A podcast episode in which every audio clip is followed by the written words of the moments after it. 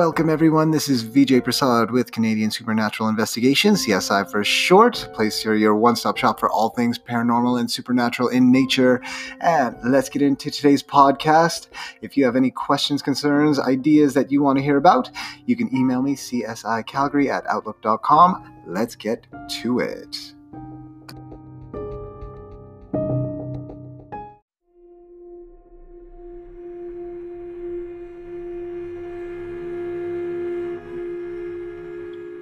Welcome, everybody. This is Vijay Prasad of Canadian Supernatural Investigations in our inaugural, very first episode for our Canadian Supernatural Investigations podcast. That is CSI. And you can reach me on CSI Calgary at outlook.com. Thank you for joining me today for that first one. And I'm going to jump right into it. So, first off, a little bit about me and who I am. Now, when it comes to that, again, my name is Vijay Prasad, and I've been a paranormal investigator for quite a while, actually. I've been doing this since 1998, I believe, was the year I did my first one. Um, I've run multiple teams ever since. I've either been on one, led one, but I've always been engaged in one for quite a while since then. And uh, of course, I'm running Supernatural Investigations, CSI. I'm running that right now. Uh, so, as uh, what I do essentially is people have issues of any sort where they can't explain what's going on, they think it's paranormal in nature, they give me a call, and me and my team, which does change from time to time, but me and my team go in and we conduct investigation. That does include all the stuff you do see on TV, yes, but no, it's not as glamorous as they make it look, not gonna lie. 90% of the time, nothing happens. Not gonna lie about it at all. 90% of the time, there is nothing. However, what keeps a supernatural investigator, what keeps an paranormal investigator doing it? That 10% when something does happen, something that makes your skin crawl, something that makes you nervous, something that freaks you out, but you can actually substantiate it. And that's where those tools come in. You got your EMF recorders, temperature gauges, video cameras, still picture cameras, everything like that. But those are the things that keep you going. And that's why I've been doing this for so long. So that's just a quick overview of who I am and what is a podcast of this nature about. Well, today I'm going to talk about the Ouija board. Why? Because I make them.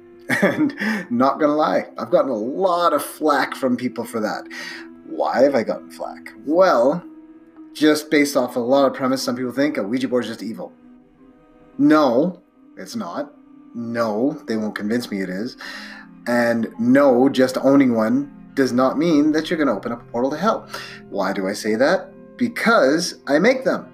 At any given point, I have like four or five of them in my house. There's no portal to hell in my home. So, just to be clear, a Ouija board can be dangerous if it's used incorrectly. Did you like my dramatic pause for effect? I thought that was cool. anyway, just like a knife, you can take a knife and it will do nothing unless somebody uses it irresponsibly, and then bad shit can happen. So, yes, Ouija boards can be dangerous if they are used incorrectly. Does making them cause an issue? No. Does selling them cause an issue? No. Does a foolish person trying to summon something from the pits of hell cause an issue? Absolutely. It's a communication tool, but it is a tool nonetheless. A tool without a wielder is nothing. So, getting that out of the way, reason why I'm talking about it, however, is again, I make them, I sell them, and no, I do not investigate with them because I'm not going to people's homes to invite things in. I'm going generally to find out if something is already there. And if something is already there, I'm trying to either help them come to terms with it or even get rid of it. But I'm not using a board because a board can open up a channel that goes two ways, that brings other things in and not just communicate with what's there. That's why I won't use them on an investigation, never have, never will. But does not mean I do not sell them, does not mean I do not use them, does not mean I do not support what they can do. However, it does mean that I will never investigate with them because they can invite things that were never there in the first place in if used irresponsibly or in a bad situation. So that's just a quick safety tip. If you're going to use a Ouija board, be smart, do your research, pay attention, use your protections. Don't be a fool.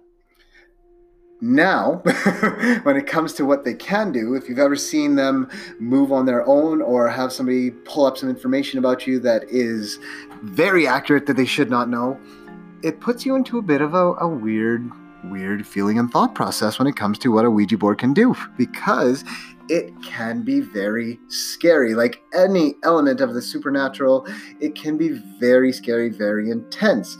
But like anything which you've seen at any given point, if people start to panic and get worked up, that is a form of energy, that is a form of negative energy, and that negative energy can be turned into something else altogether. So, if you're going to use a Ouija board, it is always good to use it with somebody who is skilled at how to practice divination of that nature. If you do not have that, probably not a good idea to do in the first place. However, as we know, people will do it. And so, if nothing else, use your protections, do your research, don't be a fool. So, I mean, I've said it already because it's that important.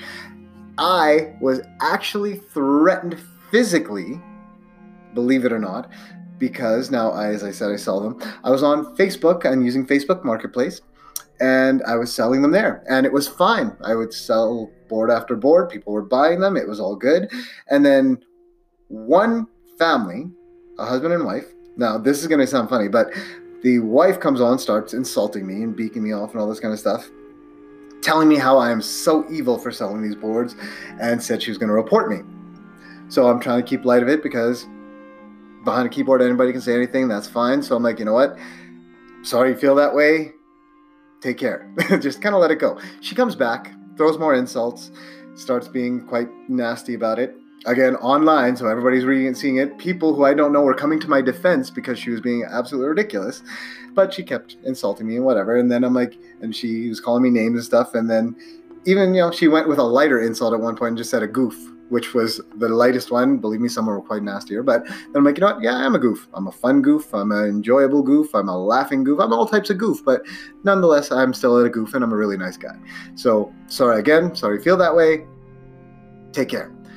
So no, you'd think that'd be the end of the story, but no, it's not. Her husband Facebook video chats me doesn't I don't answer, of course, because I don't know who he is and didn't know that this was her husband at the time, and leaves one of those voice audio messages because I didn't answer.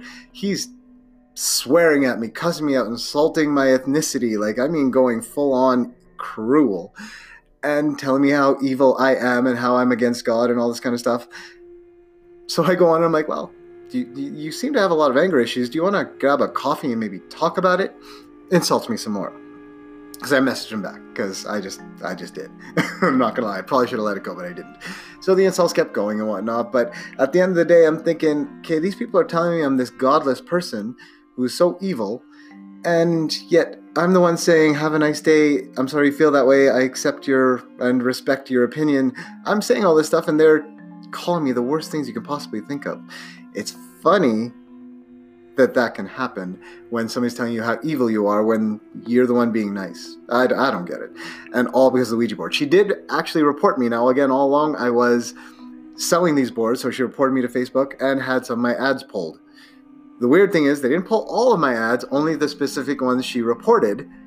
And again there i don't i wasn't the only one who had boards on this site. There's multiple ouija boards on this site not just ones i made. They have ones that other people have made. They had ones that were just store-bought ones and those were fine and again ones i posted after the fact were fine specifically the ones that she reported as inappropriate go figure i don't get it i mean they sell them at toys r us I just think people need to relax when it comes to that because I really don't see the point of getting worked up about something that is 100% in your control on how and if you choose to use it. That was a bit of a rant, wasn't it? But anyway, let's get into the more supernatural stuff. Now, what does a Ouija board really do? If you think about it this way, just like a pendulum or even just like a prayer, it is a tool of focus. Some people hold you know stones in their hand when they pray or some people use crystals or candles when they pray or if you're using a pendulum you know it's a form it's a way to focus your energy in your meditation for some people with things like that. Not the ouija board but like pendulums and stones and candles. So it's a focusing tool to open yourself up and invite communication. Remember, folks, when you're talking about communication in terms of things like divination, Ouija board specifically, it is a two-way street and you don't always know who you're speaking to you can try to connect with someone specific this is true and if you do that's great but you are opening up a door that can communicate with somebody else or something else this is true i compared to walking down the street and yelling out hello. Someone will answer, you don't necessarily know who.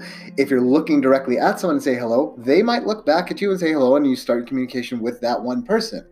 But if you're standing in a public place and you yell out hello, even if you're looking at one person, other people might say hello back. Makes sense, right? Because again, it's a way to talk. When it comes to paranormal in- investigations, you don't want to do that generally because you're trying to keep things a little bit more specific. You're not trying to invite other things, you're trying to find out what's already there. You're not trying to bring things in. At most, you're trying to find out if something's there and then get rid of it if that's what the client is asking for.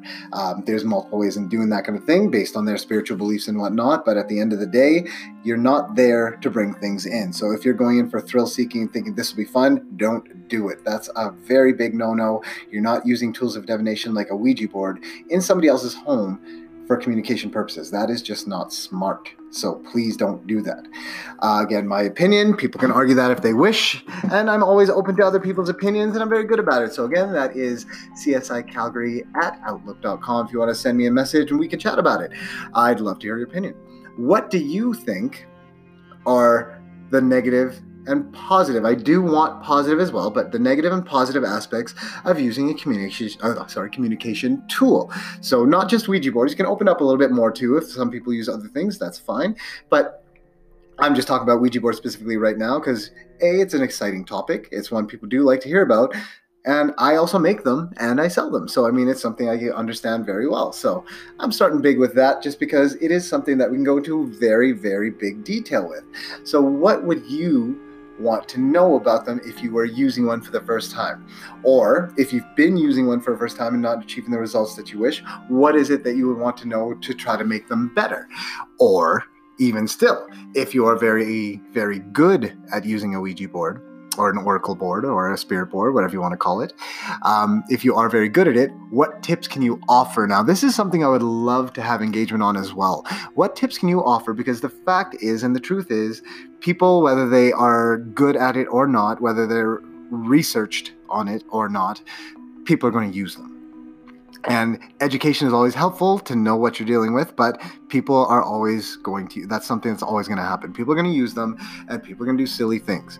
So maybe, if nothing else, we can find a way to help communicate better ways, safer ways, smarter ways, so that if they're going to do this, at least they have a bit more of a clue about what they're doing to not get themselves hurt or other people hurt, or make a location unsafe because of being silly.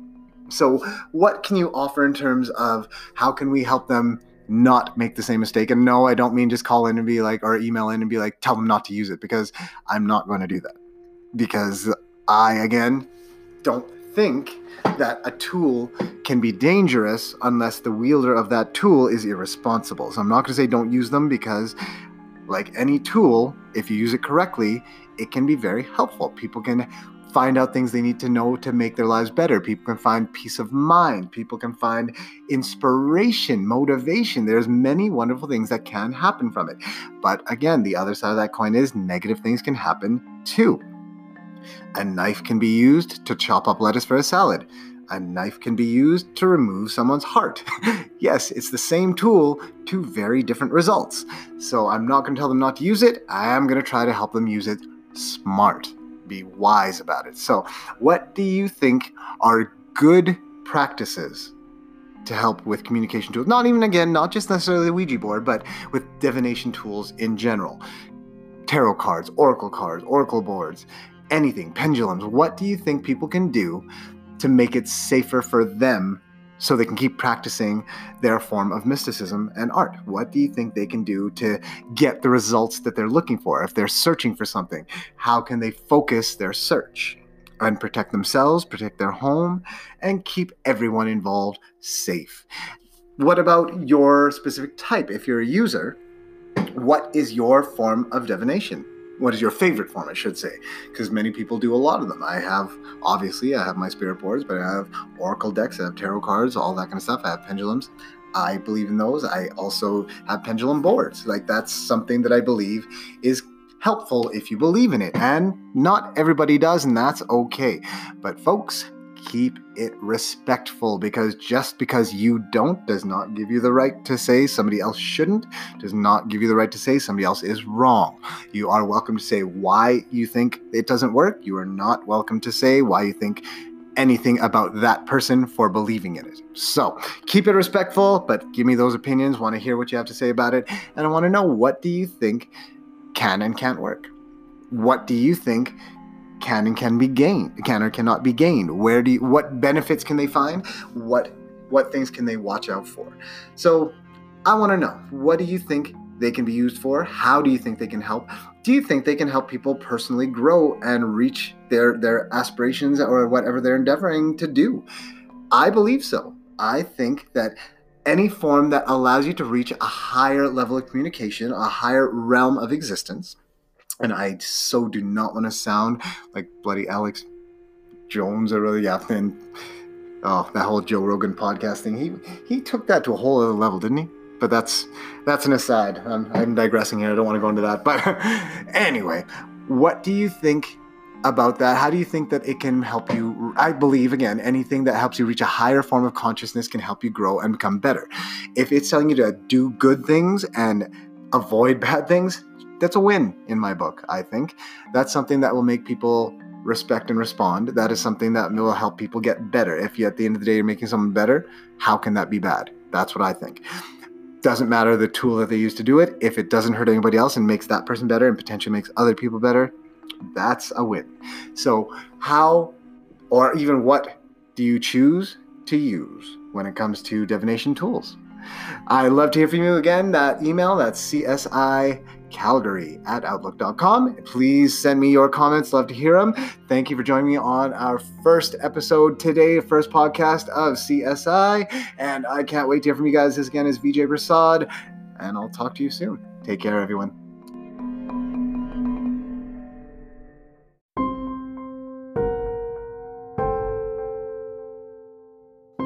You, everyone, for tuning in to Canadian Supernatural Investigations podcast. This is VJ Prasad, your host. If you have any questions that you want to find out about or ask or get answered in any way, you can email me csicalgary at outlook.com, and I look forward to hearing from you. If you have issues of a supernatural paranormal nature and are looking to find out what's going on, definitely give me a shout, and me and my team would love to help. So, that again is VJ Prasad with Canadian Supernatural Investigations, CSI for short, and look forward to hearing from you.